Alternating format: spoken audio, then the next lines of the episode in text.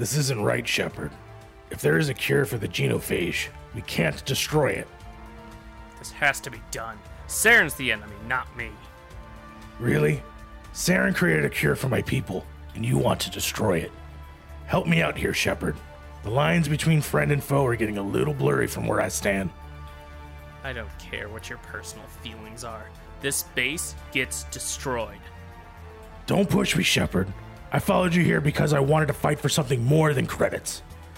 If you can't give me a better reason than this to destroy the hopes of my people, then I'm done with you. All you need to know is that I'm giving you an order to fall in line. So that's it. All this time, and that's all I get from you? How can you not see what this means to the Krogan? This base can't be destroyed.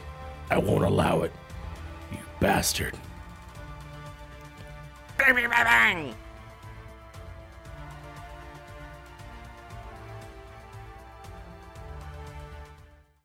Class is in session, and today we are talking Mass Effect. As always, I am your host, Scott White, also known as Professor RPG, and this week I have the pleasure of welcoming to uni- the university my friend and one of the hosts and creator of the Point in Progress podcast, Mario Rivera. How's it going, Mario? It's going well. Thank you so much for being here. I have to clear my throat after that. That was uh, that was a test. That was a test of my A fast. brilliant Wrex performance, my friend. Brilliant. Hopefully, I gave honor to the uh, voice actor. Yeah, definitely did. You had that gravelly, uh, serious alien rhino uh, voice down pat. Thank you.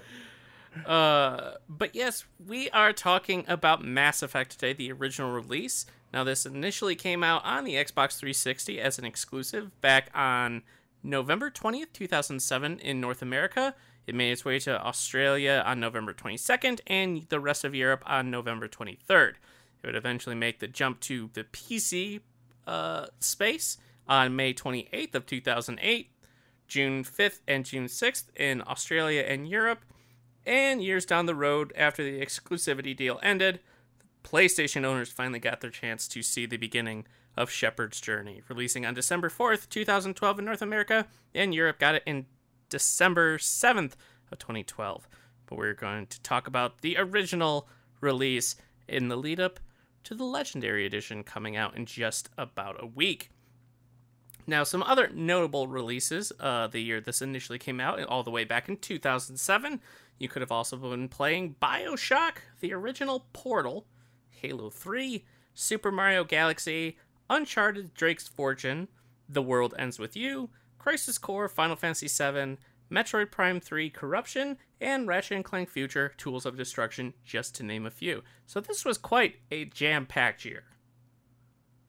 2007 was quite the year.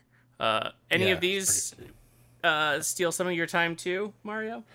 Uh, I think I ended up playing quite a few of these much, much later. The one that p- sticks out to me is both Halo 3 and Super Mario Galaxy. I, I remember playing Halo 3 exactly uh, when the game came out. So that's the one that's definitely sticks out of my mind. It's definitely uh, something that I cherish because I remember the midnight sh- showing of grabbing the game, then playing Legendary and beating the game in one sitting, skipping out in high school that day. So that's what I remember the most. Ah, the good old days. The good old days of skipping school to play video games. but we are here to talk about The Shepard, Mr. Mass Effect. Uh, so, Mario, when was your first e- exploration in the stars as uh, Commander Shepard? Uh, well, this is uh, this is where I'm gonna I'm gonna reveal a fun little plot twist. Um, so I remember Mass Effect and Gears of War roughly being the first games I played by owning an actual 360.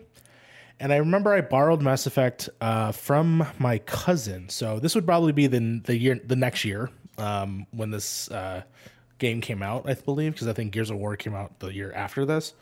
But basically, I remember putting it in and hating it. Absolutely hating the game. But but of course, the only reason why I hated it was because I couldn't goddamn escape the Citadel to save my life for the first time I was playing this game. and it drove me nuts because that place is huge. at the time. You know, I'm very curious to come back with the legendary mm-hmm. edition to see how the actual space is because I remember just getting lost in these places and it was vast. Which you know, retrospectively, that's really rad. the fact that I could get mm-hmm. lost in that world, and it wasn't until well after Mass Effect 3 came out, and I believe there was, yeah, I remember buying. He's like, you know what? Everyone keeps talking about this. Everyone keeps bringing this up. I'm gonna go out, and I remember going to GameStop, and they had the collector, like the legend. It was a, le- I don't think it was called Legendary, but it was like the trilogy collection. I think it was Mass Effect trilogy mm-hmm. for the 360, and I was like, you know what? Everyone is absolutely fathom with this game. I know that there were some problems with the third one, but let's see, let's see what's gonna what's gonna happen. And I was like, okay, I'm back to where I am with the Citadel, but somehow I finally made it through, and it became one of my favorite series of all time. So it was uh, it was a journey to go from like absolutely thinking it was like one of the worst games ever made to like, hey, this mm. game's actually fantastic, and I'm an idiot. I kind of have a similar. I honestly have kind of a similar situation as you did, though I didn't wait as long as you did to jump into the series. When I first got this, I got it like when it launched because I, I fell into the hype. I like Bioware stuff from their Baldur's Gate and their KOTOR days, stuff like that. Yeah, so me too. That's why I was shocked. I picked, yeah. So I picked it up, and especially like the gunplay, like I just was not having it. It's like this is garbage. I'm not a fan whatever, I'm done with this. So I ended up trading in my original copy. And then it was probably a month or two before Mass Effect 2 came out because back in the day Mass Effect 2 had such a media blitz like commercials and ads and websites doing previews and magazines back at the time just constantly pushing how amazing this game was going to be. It had the all-star cast it was going to have. So I was like, okay, I'm I'm hyped for this.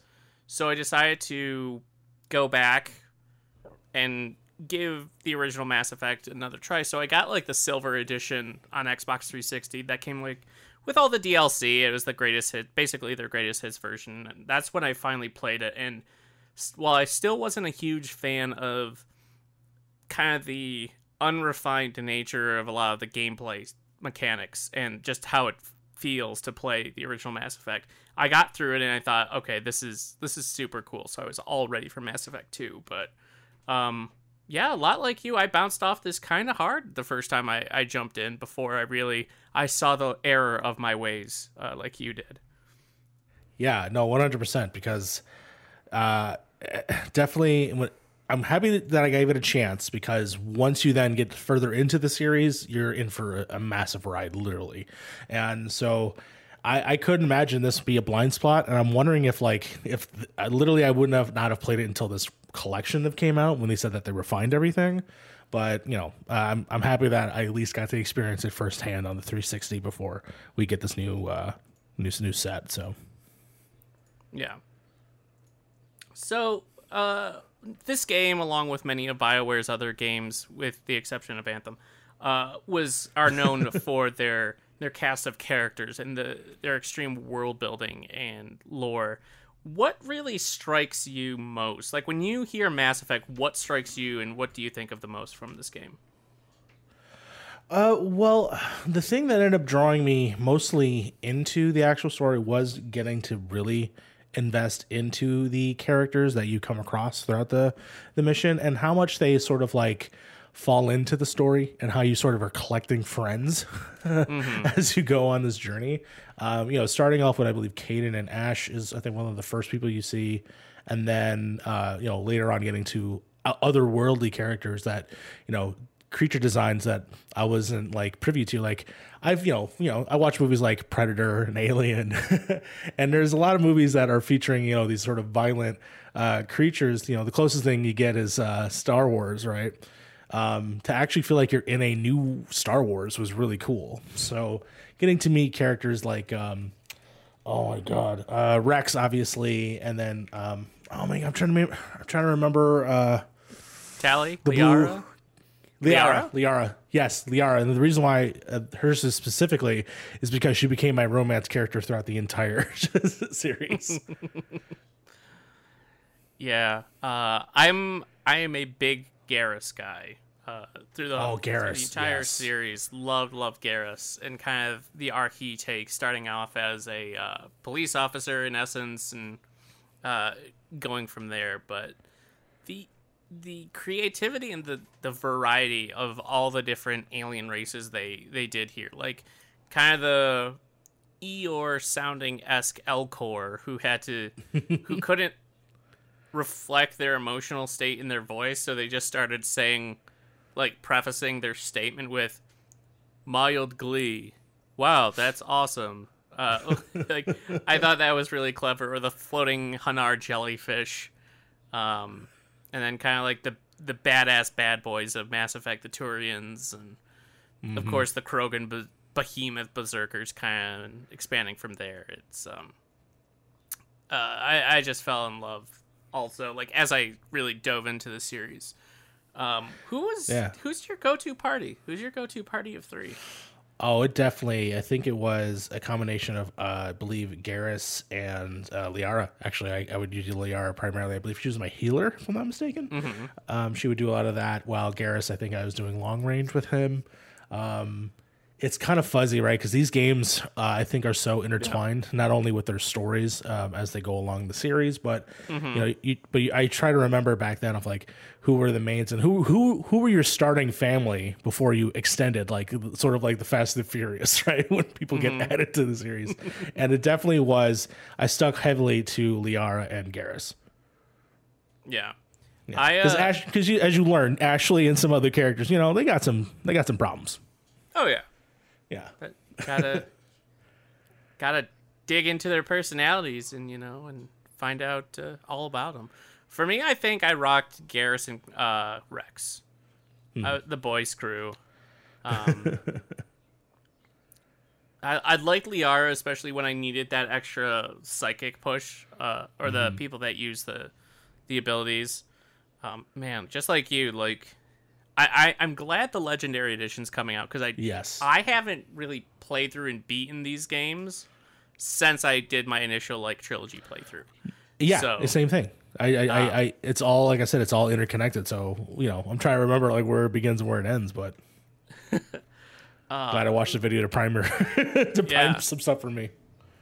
there's I will say though, I loved the kind of detective nature and more uh more of a micro scale threat that Mass Effect 1 posed as Yes. opposed to the galaxy and all like all reality spanning threat that gets introduced at the end and then is subsequent in Mass Effect 2 and Mass Effect 3. Like I loved that kind of detective nature tracking down Saren, trying to figure out what's up with him and how that all resolves.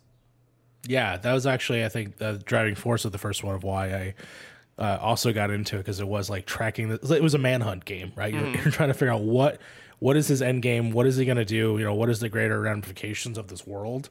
Um, and then when you find out that it is a pretty large scale thing, including. Uh, you know, it's it's. let's just say there's a reason why I hated the Citadel.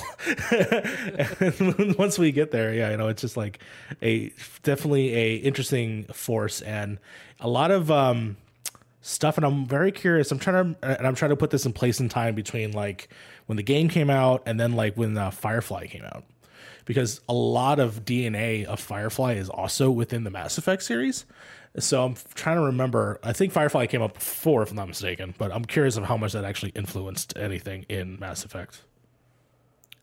Uh, I have something I I'm not proud to say, but I still need to see Firefly. No, that's that's totally fine. Um, it's still I know what it is, but yes. Yeah, but they have a very similar plots when it comes to the Reapers. I actually think that they share the same name, and it's very similar. Oh, really? Yes, and so that's why uh, I'm very shocked when I like think back upon those that movie and that TV series uh, that they definitely have some genetic DNA within them. Um, you know, it obviously is more westerny sci-fi, which this kind of has with your ragtag group of people. So that's why I'm always like curious of like how much there is, you know, sort of like a c- close connection between those two things. Mm-hmm. Yeah, so definitely recommend uh, Firefly. Uh, sc- uh, screw the creator, but the show is great. Now with Mass Effect, what kind of Shepard did you play? Like, were you good Shep, bad Shep, morally ambiguous Shep? I was 100%. Uh, I was a Paragon. I, I, I Yeah. definitely, uh, you know, stay true. And I tend to do that in a lot of RPG games that give me that option. Like Fable comes to mind, where I was always the good guy. Um, it wasn't until like later in the game where you just got to get lazy and then you start just making terrible mistakes. Um, but overall, I think when I started to learn that the progress will carry over to your future games that I like had I actually took a um, sort of like upon myself to make sure that I always stayed Paragon. So I've actually never really tried to go Renegade, and I'm very close. I think this this next when I get that game, I'm gonna go Renegade. and I'm gonna experience it in a totally different way, which is gonna feel bad because I love these characters. I'm afraid to treat them any worse than you know that I possibly can, but I'm ready to make some bad decisions. Oh yeah, definitely. Uh, see, I'm I'm the same way. Like, I feel like I have to, I had to be the bad, like the good guy. Yeah. Um, but I, I will say there were times that I was kind of that asshole, like uh, shutting down the, or like closing the connection or dialogue with the the Citadel, the members Yeah. Mm-hmm. of the council. Absolutely love that and that interaction of them coming back and be like, "Don't hang up on us, Shepard." And it's like, "Oh, sorry, shut him off again." I love No, doing stuff like that. Yeah, yeah, that that's still like a roguish na- like nature, but it's you're still a good guy. You're doing you're doing it for a reason. You're you're tired of the bureaucrats trying to hold you back. Right. Um, I love love that. So, were you guy Shep or lady Shep? I want to say, and you can tell me if I'm wrong. I- I, what, in the original 360 version, was it only Guy Shep to begin with? No, it was guy and lady Shep. Lady Shep came. I thought she came later, but I guess not. But that's that's cool though. Uh, so I was Guy Shep. Um, I did not go with the default skin. I Same, of course same. I created my own, and uh, let's say that for some reason he looked a lot like Eminem, with like blonde hair and just this like big, uh, big chin, big uh, big uh, uh, cheekbones, and you know kind of interesting looking. But what what I totally you know forgot about was that it will be, then be imported to two and three. So you get to see three different versions of your original creator player, which then it just progressively got worse as Yeah. the games went along. I'm like, oh, I made decisions, didn't I? But you know, it was me. I was, uh, you know, Eminem Shep. Is that what? Please tell me that's what you named him, Eminem. Shep. No, I, d- I didn't name him Eminem Shep. I think it was like Mario or Marco or something like that. Some variation on that. Um, I am curious because uh, you know I have the Series X, and I believe I still have uh, at least a save file. I have no idea if it went into a cloud service in 360. So I'm trying to see if I'll bump back in there, take a screenshot of him if I if he's still alive. I'm very curious if that that version from still around. Uh, did you? What was the kind of class you rocked? Do you remember? Or what? Like, maybe not specifically for Mass Effect One, but did you? Do you have like a go-to play style? Whether favorite weapon? I was definitely uh, I was definitely a, shoot, uh, a laid back shooter. I don't know if I was a like a I wasn't a sniper, but it was very much like I was just always. I know I did some ability stuff, but I think I primarily primarily focused on the shooting. I'm trying to. Remember, I can't even remember the classes at this moment. There was I- I- the Adept, the Sentinel, like the Commando. I think Sentinel. yeah, Yeah, that- which, is a combination, right? Yes, that's Yeah, the one so- that leans kind of towards Commando. It's like the battle wizard Got it. with got it, like it. throw, lift, barrier, stasis, all those. That yeah i think that's definitely how i do it because i would try to slow down the battle while i would, was proceeding. So yeah i probably was in more in that sort of vein because i would rely on Garrus or whoever would be like my long range person. And then i always had like the yard to heal me. So I, I think that's what was early on because that that was a game that really sort of like really honed in on the cover shooter stuff early on. And it wasn't until like much later in the series where it's like you could be more physical. And i think uh, that's probably the way i went was uh, trying to be like an intermediate between a, a power user and also a uh, gunfighter Yeah, uh, I know I went Sentinel. Like g- going back and looking through the abilities, I know I went Sentinel in Mass Effect One because I love kind of the throw and lift and everything, and I Yes. love the pistols. Um, Yeah. and that they start proficient in pistols was a was a big thing for me. Um, but yeah, it was. What's interesting in this first one that they, that they in, that they're fixing or adjusting for the legendary edition is I had forgotten that with Mass Effect 1, you were locked to what weapons you could use based on your class. Ah, yeah, I think that. It, yeah, I think that's right. Actually. Huh. so, so this time around, that we're gonna have more open free reign that way. Uh, yeah, I guess even in Mass Effect 1, the, every class can use every weapon. That's okay. I'm. That's gonna be fun because then there's gonna be stuff that I definitely missed out, and I'm gonna definitely be more fluent in trying. So that's that's really exciting. But I assume Yeah. the powers are still gonna be locked off between the classes. Yeah, I think that's Yeah. what dif- really differentiates, and maybe what armor you can equip. Because I know some classes could, like the commander, Yeah. could do like heavy armor and stuff. Um, Yeah, I'm curious. Yeah, I, I, I again, I think feel like it's gonna be like a whole new experience.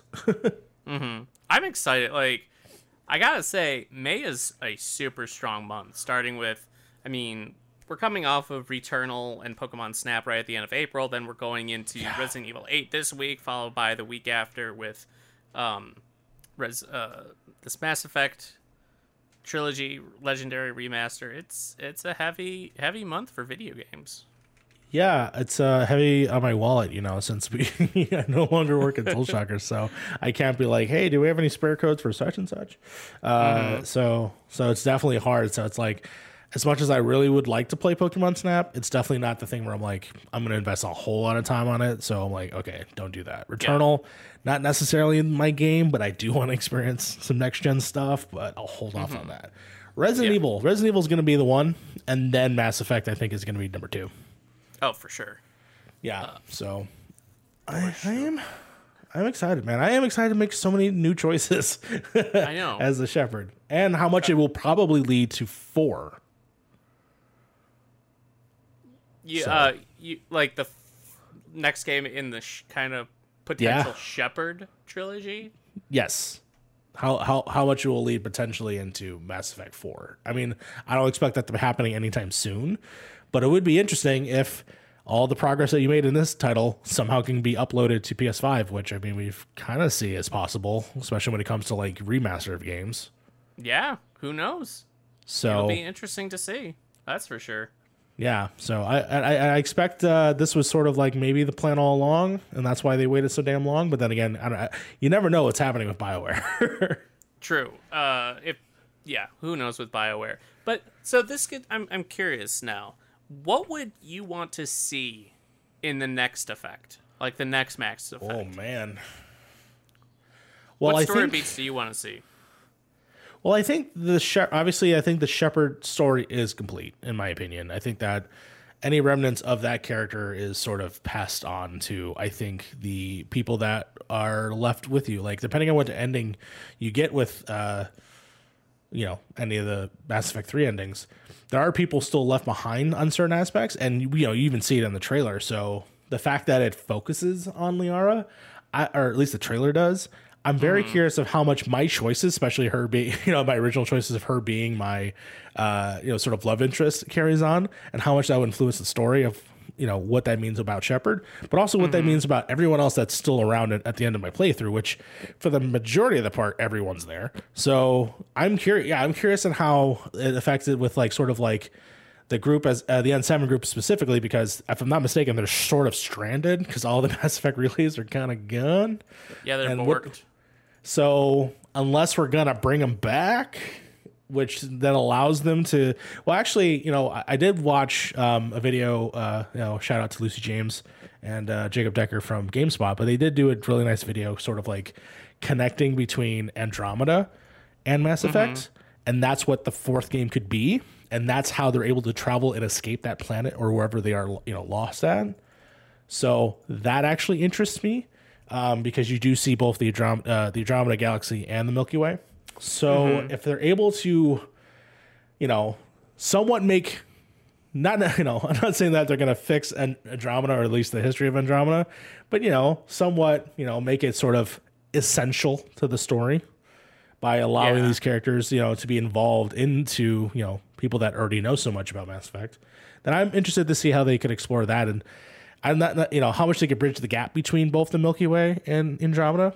Uh, I've never I didn't so I've never finished uh, uh, Andromeda. Um, I am debating on going back. You know, I have I've been having that hankering, and I'm curious now, and especially if four is maybe tied to that one, then I definitely think I should play it. Um, but yeah, I'm I'm overall just generally curi- curious about the the original set group that you know what's going on with them. I'm also uh, interested for specifically some of the humans that might be left behind on Earth too, and how they're dealing with the ramifications of everything. I'm trying to remember. Do you know if Dave Anderson? I want, I mean, I don't want to spoil it for uh, if you're going to do other episodes, but there's characters that I'm curious if they survive or not that I don't remember. Um, Uh, I don't think he does in Mass Effect 3. I think he goes in through Mass Effect 3. Got it. Got it. Got it. Yeah, but I don't know. I feel like those are some areas that I wish they I would love to hear them explore. I'm I'm right there with you. So with the new legendary playthrough, are you going to try and retell the adventures of Eminem Shepard, or are you gonna, or you, or you said you were going to try and go uh, the Yeah. renegade route? Yeah, but then again, again, if it, I think what will be great will be this time. I probably will play as evil Eminem Shepard. Hell Um, yeah! but if I do learn that there is a Mass Effect story that is connect, like it does connect to the original trilogy, and saves are able to be um, imported, then I will definitely have to do another run where I play as my Shepard. You know, whoever Yeah. the Shepard is in 2021. You know, I know who I was when I played it in like what 2012, 2011, like roughly in that time frame. But I'm very curious to see who my Shepard is and who I am as a human being in you know 2021 because I've learned so much since then. 14 years ago, this game actually came out. 14 years. I was Yeah, Fuck, I was old. I was 19. I was thinking, oh, I must have been like 13 or 14. Nope, I'm old, dude. I was 19. okay. yeah. I think I was like in the middle of or uh, ending high school, roughly, and I'm just like, Yeah. "Ugh." I was in my first year at college and living at home, and man, yeah. It's a it's where a does fun time journey. go? ma- Where does don't- where does time go, Mario? I don't know, man. Games are forever. They live in my mind. But the fact that yeah, when someone puts an anniversary date on anything, I'm just constantly like, what did you just say to me? I don't believe uh, you. I I don't need that sort of negativity in my life. Yes, I don't need that negativity in my life. There was something recently that was like, oh, it's 15 years old, and I like gasped because I was like, oh my god, that's half my life. Uh, more now at this point, but um, but yeah, it was uh, it's been a trip for sure, and the fact that yes, I get to re you know relive through this is uh, a joy. And there's certain games that I want to do that, and I'm happy that I get these opportunities. I know that people are down on remakes and remasters, but sometimes there are projects that are just right for this, and I think this was just right for this. Right, and The Last of Us being remade is the wrong thing. It's the wrong choice for sure. The wrong choice for now. Uh, Yeah. Remake one of the other games that came out that year that hasn't seen the love, but but no, I'm I'm very glad that this heavily rumored um, game is finally going going to come out. It's a bit of a bummer that it's not out on Switch, but may- maybe perfect one to be day. honest. Yeah. Yep, uh, but EA hates the Switch, so it's it's not surprising, but it is a bummer. I do love that, you know, the Wii U had Mass Effect 3 on it and none of the other games. Yeah, yeah. pretty much. I'm I'm very curious to see the improvement, to see how the improvements, uh, like with handling the new UI stuff like that, will Yeah. will impact people's view of Mass Effect One. Yeah, I'm curious about that. I'm curious about the driving because I remember that being such a sticking point in the first Yes, the Mako, the good old Mako. Yeah. the floaty tank. I yeah, exactly. I mean, I hope they put some of the tech that they learned in Andromeda in it, uh, primarily because that was uh, half done by Criterion from uh, the people that bring in Burnout and, and Need for Speed. So that I mean that'd be better, but at the same time, how can you remake that or can you cut it down? I don't know. At least make it more bearable. Yeah. I, I like I said, I'm also excited to explore the Citadel and uh, with new eyes and new lenses because, man, was I just dumb for forget like not being able to figure it out? I'm also very excited for the new elevators. Yeah, that'll be nice. Skipping. Oh uh, man, yeah. Oh man. That was Good oh, I totally had forgotten until you mentioned that, like the ludicrous load times in that game. and the never-ending elevators. Yes, one hundred Ah. Every time I went back to the the Citadel, I was like, "This is a fucking shore."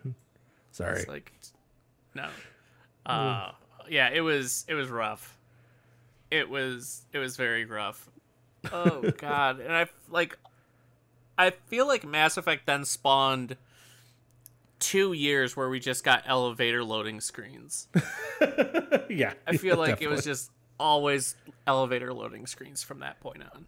Wha- What's your favorite loading screen? Is it the elevator loading screen? Is it the uh, hey, hold on, we have to open up the door, so let's put two people pulling on the edge of doors to get through? There's that. Mm. Ah, so many, so many fun, fun, fun things that we have now hopefully have gone past and never have to worry about again with SSDs. I know the the late twenties or two thousands before hitting into 2010. How far we've come. Yeah, See- I will say it'd be funny. That would be. I would love to sit a, a kid that's kind of grown up in the more recent times that didn't play the original Mass Effect. Throw him, throw mass, throw him in a chair, and have him just experience the wonders of original Mass Effect loading screens on the on a base 360. Probably be like, can I have my iPad so I could play Fortnite or something in the Yeah. middle of these things? You probably could could play through a uh, full math. Oh yeah, I could easily have played around in Fortnite. Which is faster, a round of for- Fortnite or uh, the loading screen?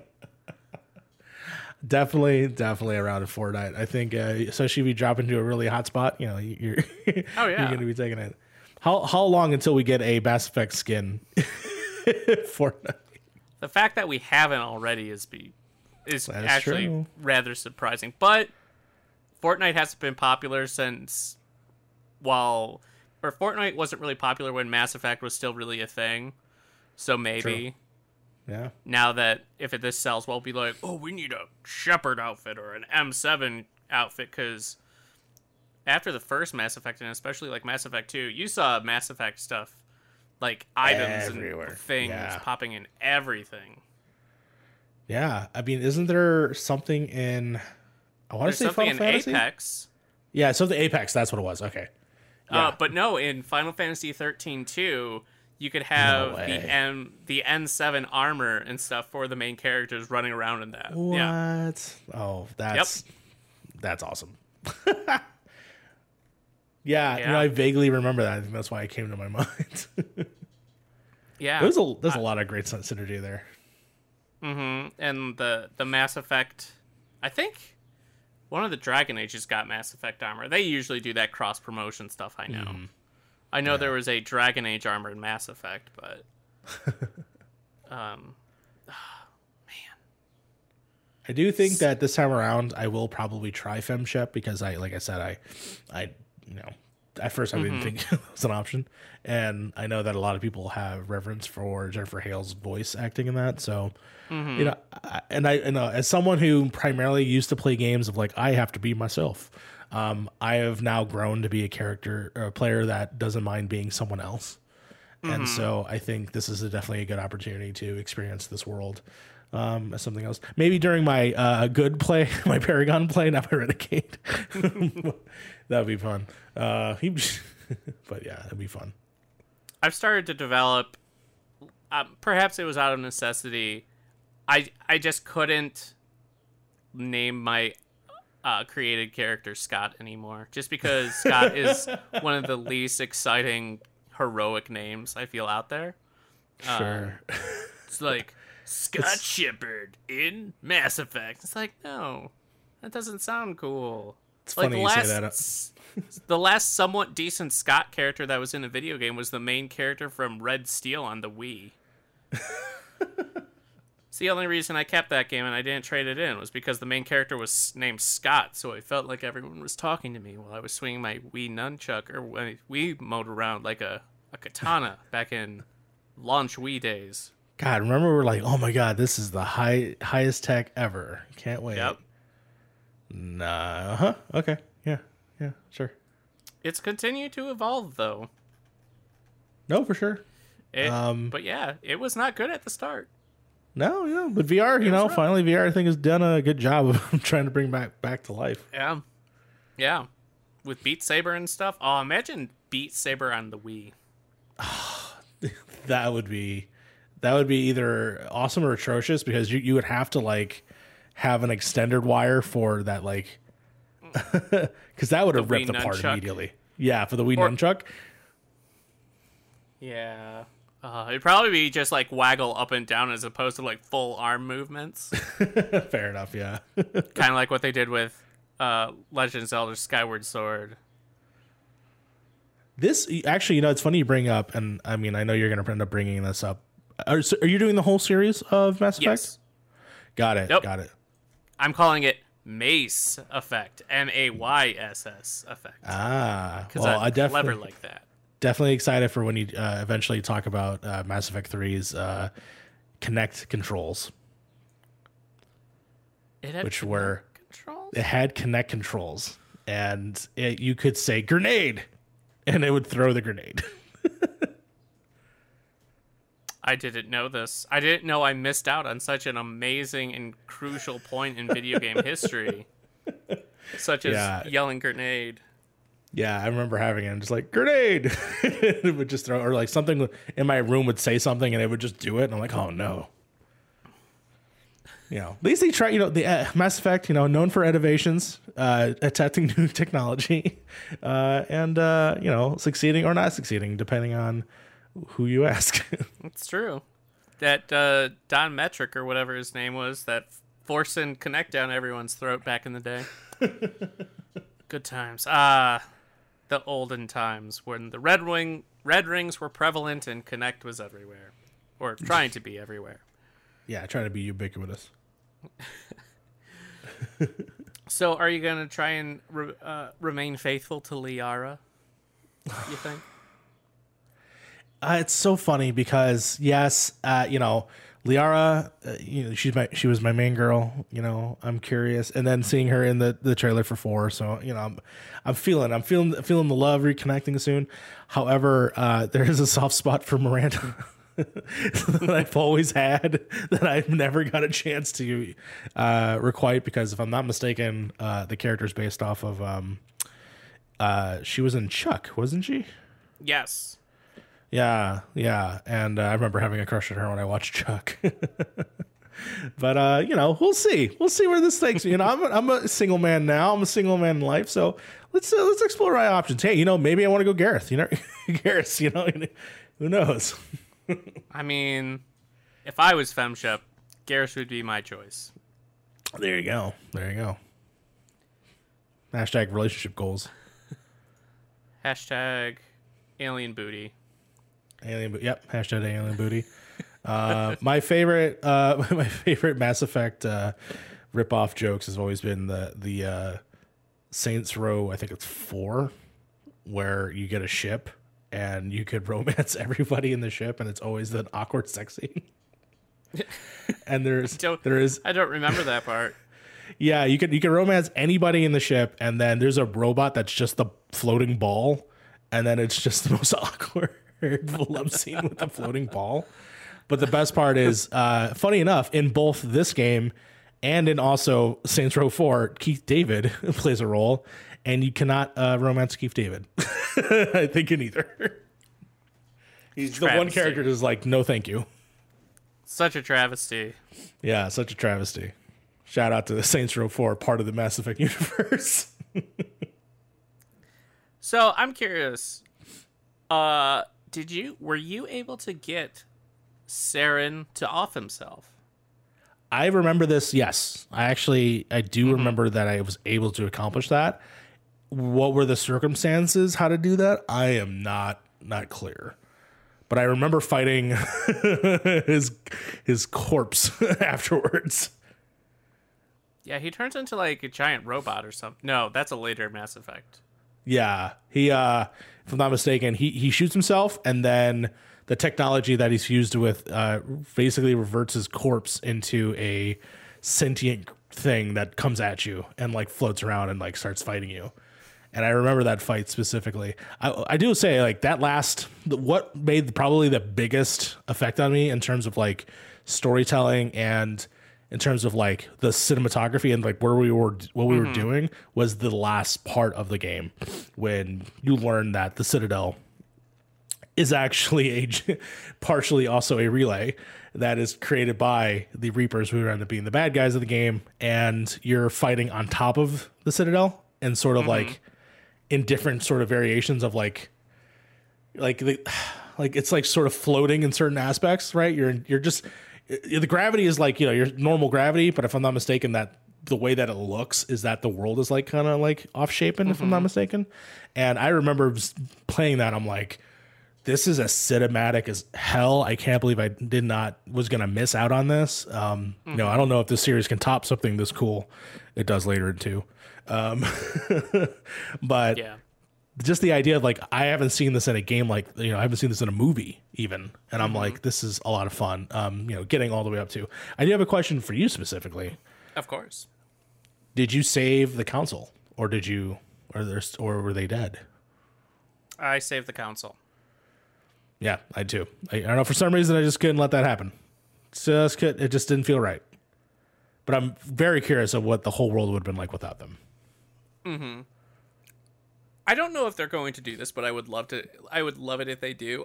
I would love if BioWare kind of releases a breakdown of what the choices pe- folks make now compared to what like the ratios of the choices people made back in the day when the games first came out. That is interesting. I would love I That'd would love to see if there's a difference in how people play the game now as opposed to back then. Yeah, especially I mean the fact that yeah, it's almost in uh, existing in two different decades. Um, that is interesting of how the times could reflect people's you know moral compass, or you know in terms of like where we are as a world. I am curious about that. I'm also going to be curious to see if how like what people's reactions are to everything.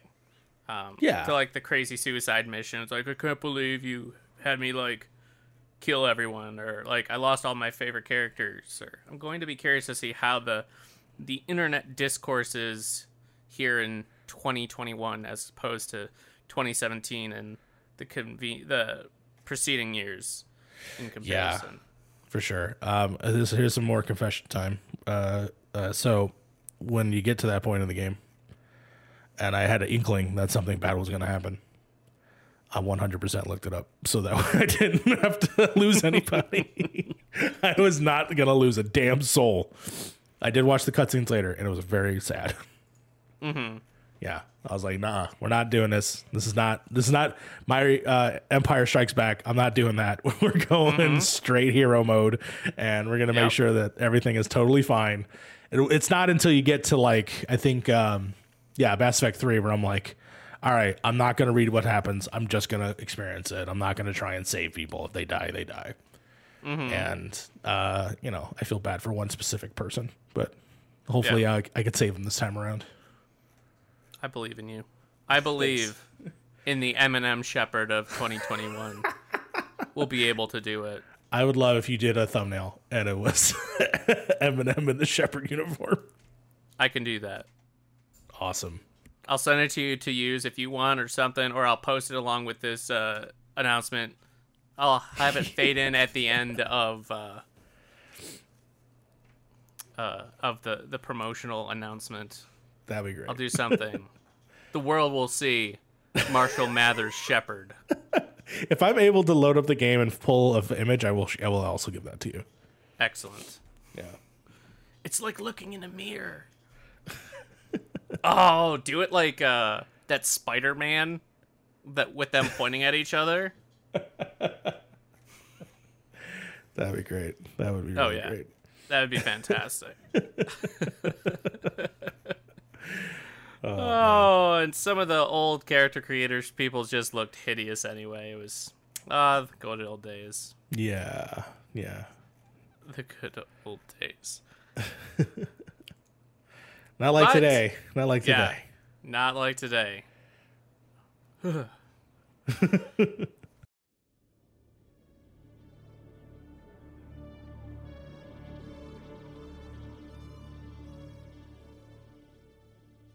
we are not the only ones that love Mass Effect, so we are going around the web.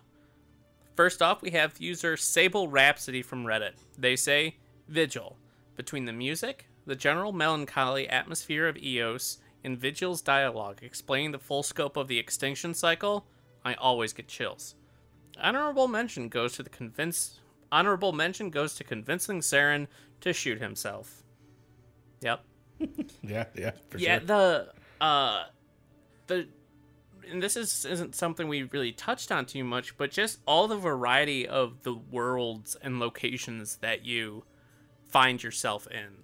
Um like dealing with the Rachni Queen and all of that, to going to Ilos, to finding out just how big of a threat or like what's really going on, what the Mass Effect relays are. Um, everything with the genophage that we uh, with the Krogans and the Salarians. yeah. There's a lot of lore and stuff in these games to unpack and deal with. Yeah, especially when they make the characters more well rounded that way too, and the fact that characters have natural um, sort of combative natures with each other, um, especially when it comes to uh, Wrex's race, um, and I believe um, characters that you'll meet later. Um, I find interesting, um, and then even as as uh, as re- I guess as relatable as well, not I will, okay, I'll take that back. Not as relatable, but as seemingly realistic in today's society uh, when it comes to Ash and others. Her mistrust, it seems, for aliens. Yeah. yeah. Uh, Want to take the next one? Let's see. Uh, da, da. is it uh, user Demont two? Uh, no, Or the- it's the longer the one, one, right? pre- the one previous to that. Pre- okay. J.M. Steelman. Oh, so it is uh, my fondest memory. So he his is part is my fondest memory is Mass Effect will always Yep. be. Oh, got it, got it, got it. Uh, my so for J.M. Steelman from Reddit, my fondest memory of Mass Effect will always be the first day I played the game. Since I was already familiar with BioWare from their previous titles, I approached the first game as a true RPG. I read through the character histories, psych profiles, and even had a backstory in mind when I created my first character. I kind of brushed through the character creator and regretted my decision in the first 10 minutes of the game. Trust me, I understand that. Uh, I didn't expect Shepard to be fully voiced, and the face I selected didn't go with the actor's voice. As soon as my first Shepard set foot on Eden Prime, I saved the game, re-rolled a new Shepard. Now sporting a new face that was more deserving of Mark Shear's talents, Mark Meer's talents, I'm sorry. I spent a little more time paying attention during the opening scenes and getting as many dialogue choices as I could. The rest of Eden Prime was just epic. Losing Jenkins, killing robots, space zombies, Kaidan's uh, force push or uh, force push or throw, uh, uh, Saren's betrayal of Nihilus, uh, interacting with the beacon, and the visions that resulted left my mind reeling. I couldn't wait to see what the rest of the game and uh, sorry, I couldn't wait to get into the rest of the game and start pulling it all together. I've been throwing money at Bioware ever since. Oh, I'm curious of what he thinks about Andromeda. And BioWare of just today. Yeah, in general, yeah. Uh, I miss old BioWare. it's all I'm going to say. You know, it's funny. I noticed that once, like we were like, "Oh, Mass Effect trilogy announcement." Oh, Mass Effect Four. Everyone's kind of like uh, back on the Bioware train. But I'm very curious. Like we were, there was a few years there it was pretty dark. See, I'm the bio like the Mass Effect 4 announcement just pissed me off. like I'm Really? excited for it, cool. But the fact that they announced it so far in advance is what gets Sure. me. Sure. Yeah, It's since, like- since we're not like even close to even knowing when Dragon Age comes out.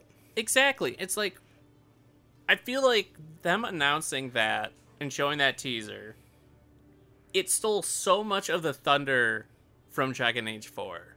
I feel. Sure. Sure. And it's like, why? We like just say we know we know that you're going to you you've already said that it's kind of on the back burner and you'll do something with it again one day. Like that we knew that a couple years ago. But like we don't know when this is coming out and this is just a like teaser and it'll probably be like 4 or 5 years before it's out. But Yeah. here you go. I, I mean, I, Why? Why? I don't want to put my conspiracy hat on entirely, but I mean, I have to say, I think that they had to say something because I think they might have been in dire straits, especially after Anthem and then Andromeda. And then I know that even though it won Game of the Year, I think, but I think not a lot. Uh, there's a few people that I know that didn't enjoy Inquisition specifically. Mm-hmm. So, you know, I, I think that they kind of have a lot to kind of recapture, even though I know that most of the people that worked on any of these projects are not there anymore, probably. It's just, you know, they still have to have some sort of a f- hope in future before EA just sort of makes the cut and forces them to do something else or gone mm-hmm. completely. So, And I guess maybe I wouldn't be as salty by it had they had we been still so far off from Dragon Age 4. sure, I agree with you. I do agree with you. But let's keep this positive though, damn it. This is a happy podcast. We're not going to talk about our woes with BioWare. So we are moving on to user Demok2 from Reddit. They say my favorite mem- my favorite moment was that small smile from my Shepard at the end, walking out of the ruins of a destroyed council chamber. You have to understand, when I first played this title, I had just been released. It had just been released and I didn't really know anything about it. The game hit me by surprise, and back then, it wasn't a trilogy. It was just the one game, and I played it without any expectations of a sequel. So when the game tricked me at the end into believing my Shepard could have died when Sovereign exploded, that actually worked. That had me on the edge of my seat, and I was so happy to see my Shepard had made it. I always felt I always feel a bit sad when I watch blind playthroughs of this great game nowadays, because most people that play go in with the knowledge that there are two more games. That takes away much of that from that takes away much from this final moment in the game. I can I can definitely understand that. I'm also very want to know, Demok, what was your experience playing the beginning of Mass Effect 2? Oh, yeah. that would have been such a heartbreak. Oh, I know. Oh man. It's still such a fascinating thing that they did, but yeah, Hmm. it's you know. Um but yeah, no, I mean that's that's beautiful. The fact that yeah, this existed as one game at one point, and I remember playing it, and I was like, I, I mean, all right, this is just one another one of those. of course, I probably said it was a generic RPG at some point, um, Yeah. but the fact that yeah, you know that that I, in my mind, this game revolutionized storytelling with the fact that the character choices were interconnected by between your gameplays and sort of mm-hmm. set a high standard for the series, especially the highest standard towards the third one, which sort of backfired on itself. But at the same time, you know, I think it's still, you know, the story is the journey along the way. And yeah, you you are scared that you think that your character's going to die at the end, but you know, sometimes in some stories, your characters are the heroes of the story. They're going to live. I don't know. Yep. Franchise, baby. You know it. All right. You want me to read the next one? Yep. Go ahead. All right, this is from user pulling back from Reddit. I came here for uh, Virmire. I'm saying these things right. It's been so long since I've said these out loud. Beermeer, is that it? Yeah, that works. All right, works for me. I remember arriving for the first time, and then this was years after the first game was released, and being stunned by the beauty of the setting. Then everything else that happened, oof. okay, so he had similar feelings to me, except he got a little further in the game. so Uh, you know, good yeah. for you, I guess. Yeah, just it'll something things will happen and things ramp up very very quickly. Yeah, Uh, and shit goes to hell real shit hell in a handbasket basically. yeah, one hundred percent. Next up, we have user FobManX. When you first meet Garrus in the standoff at the clinic, he just comes out of nowhere and boom, headshots the hostile. Knew right then and there this game would be amazing. Shout out to my boy Garrus. Garrus, uh, I cannot wait to uh, hang out with you again. You are you're a saint as far as I'm concerned. no matter how how crazy you are, um, and your uh, fights later, I'm also excited for. Yep, taking zero shit since 2007. Damn right. We get a whole new generation of thirsty, thirsty people for Garrus. Oh my god, the body pillow rate is gonna just like, skyrocket like it did. It's gonna be great. yep. Oh man, I always wanted to buy that for a friend and just as a joke. um, uh, also coming up, uh, user Andy the Roo from Reddit. probably not what you're looking for, but a, in a roundabout way, this game changed the course of my life. Oh shoot, we're going we're going very personal on this one. I wanted to know more about the soundtrack, which led to me to one of my key influences, Blade Runner. That's what's up. After a, a few confused viewings, I appreciate the film a whole lot more than I did before. Uh, six years later, when I began studying, and in 2017 entered the workplace with an MA in film studies. Not quite there yet, but work at a college at the moment. Moving up the ladder and hoping to become a lecturer soon rather than later. So, I mean, I I 100% feel this in terms of something changing your life and putting you in towards sort of a direction. Uh, you know, without movies, I don't think I would be even here, but also video games at an early age. So, for him to have that perspective and for his whole life to sort of change because of it, I totally feel this. Yeah. Um, it's I I love kind of deeper uh, moments and memories that people share like this, just and it- because it shows just how meaningful and special these games can be. These stories, these characters, these worlds that these developers create, um, they can mean so much to so many people. And like Andy LaRue said, it it changed the course of his life and led him to his passion and uh, where he's at r- right now is thanks in part to the crew of the Normandy. Um, and for all the craziness uh, and the discourse in the world these days regarding video games and whatnot, um, I think it's also good to put it into perspective and just remember that there's also a lot of good that these games, that video games can can do. Um, that they can be special. They can help people through a lot of tough times in their lives. They can be that that constant um, to help see them through or show them what they want to do in life. Um, and I think that's what makes the medium special. Uh, oh, and you could find people uh, that share similar feelings in, I, I believe, any medium or for any medium or, or hobby. But video games, man, it's not all about crazy people.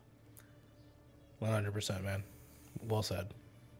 And uh, good luck on your your moving up the ladder, Andy LaRue. If you ever do have a become a lecturer or a professor, I would love to hear some of your uh, a lecture on Mass Effect. So, Beautiful. Thank you to everyone who has shared your favorite moments and memories and what Mass Effect means to you. I very much appreciate it. And as always, in the show's description, you can find links to the various subreddits, and feel free to post your own favorite memories or moments from the original Mass Effect, and I can't wait to read them.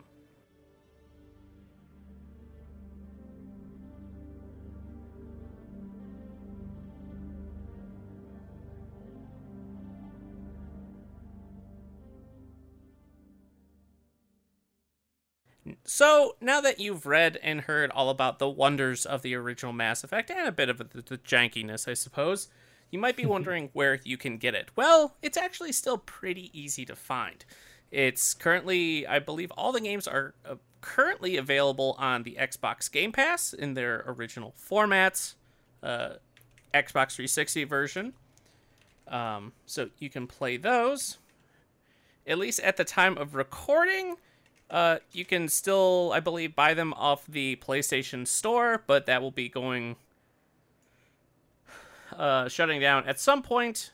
Um, we've just narrowly avoided that recently.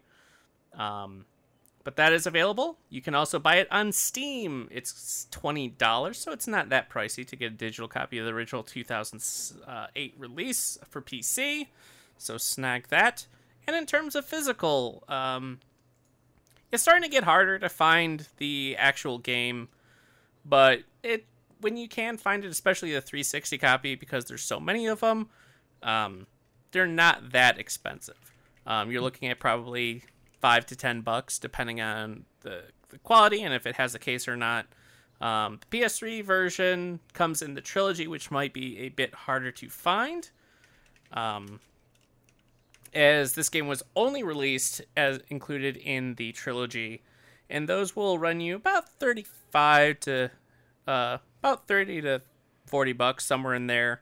Um, and you can play that physically on there as well. Or, of course, you can just buy the brand new Legendary Edition and play it on there Yeah. on modern consoles or previous gen, I guess, at this point, consoles. Uh, Well, PS4, 360 360 can be played on Xbox Series X. It's true. Yeah. Um, so PS4, PS5, Xbox uh, One, and then the Series X, Series S, you'll be able to play uh, the games on there along with Steam with the new Legendary Edition. So lots of places to play it. Really easy to to snag it. So there you go. Now let's say hypothetically you have gotten yourself a copy of Mass Effect and you need some advice. So we're here to help you along with that as well. Mario, what tips or advice would you give to new players to Mass Effect?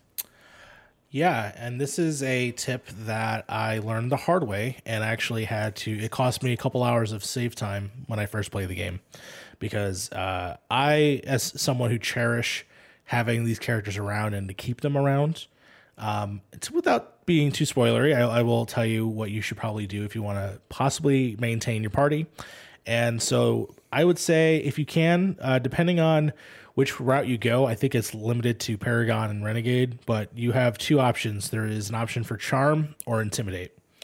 Uh, you need at least eight points in either of those to basically uh, build up the the skills so that way you'll be able to talk down certain things or to intimidate people. Uh, I would recommend definitely getting up to eight points. So that way later on in the game when you are you know making massively important decisions and massively was the, the joke there uh, definitely have it uh, have at least eight points in either charm or intimidate. Um, there is another way to accomplish what you can do but i think this is a non-spoilery way to uh, get you through. So. Perfect. And for my tip, I suggest you gain levels in uh, at least put a couple levels into your preferred weapon proficiency. Uh, this increases and reduces kind of the sway of your weapon and helps you aim, and especially in this early, uh, this first game, at least in the original one, it can be really tough to hit people uh, in early levels. So I suggest putting a couple levels in those just to help you uh, actually hit things.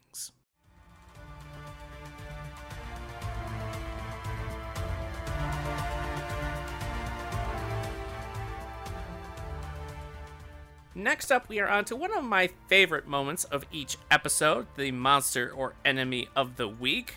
So, uh, what enemy are we going to be talking about this time, Mario? Uh, It looks like we'll be talking about. I think one of the more uh, enemies that you do face are these these things called the Geth, but they have sort of like these giant twelve feet standing uh, robot like bipedal uh, robots called Geth Prime, which is a uh, a monster that you fight throughout the game. Yes, the Geth Prime stands 12 feet tall and boasts a deadly, deadly arsenal. You fight these later on. Um, they are quite scary, but you will fi- find these on Ilos, Virmire, Antibar, Pinnacle State, and Antibar Pinnacle Station. Um, they are, of course, as Mario said, they are the Geth race, and they are synthetic. They are armed with a Geth pulse rifle, and their abilities include dampening, morale boost, radar jamming, and the distortion rocket. They have a lot of health and a lot of shields, so be careful when you get stuck in a firefight along with the Geth Prime.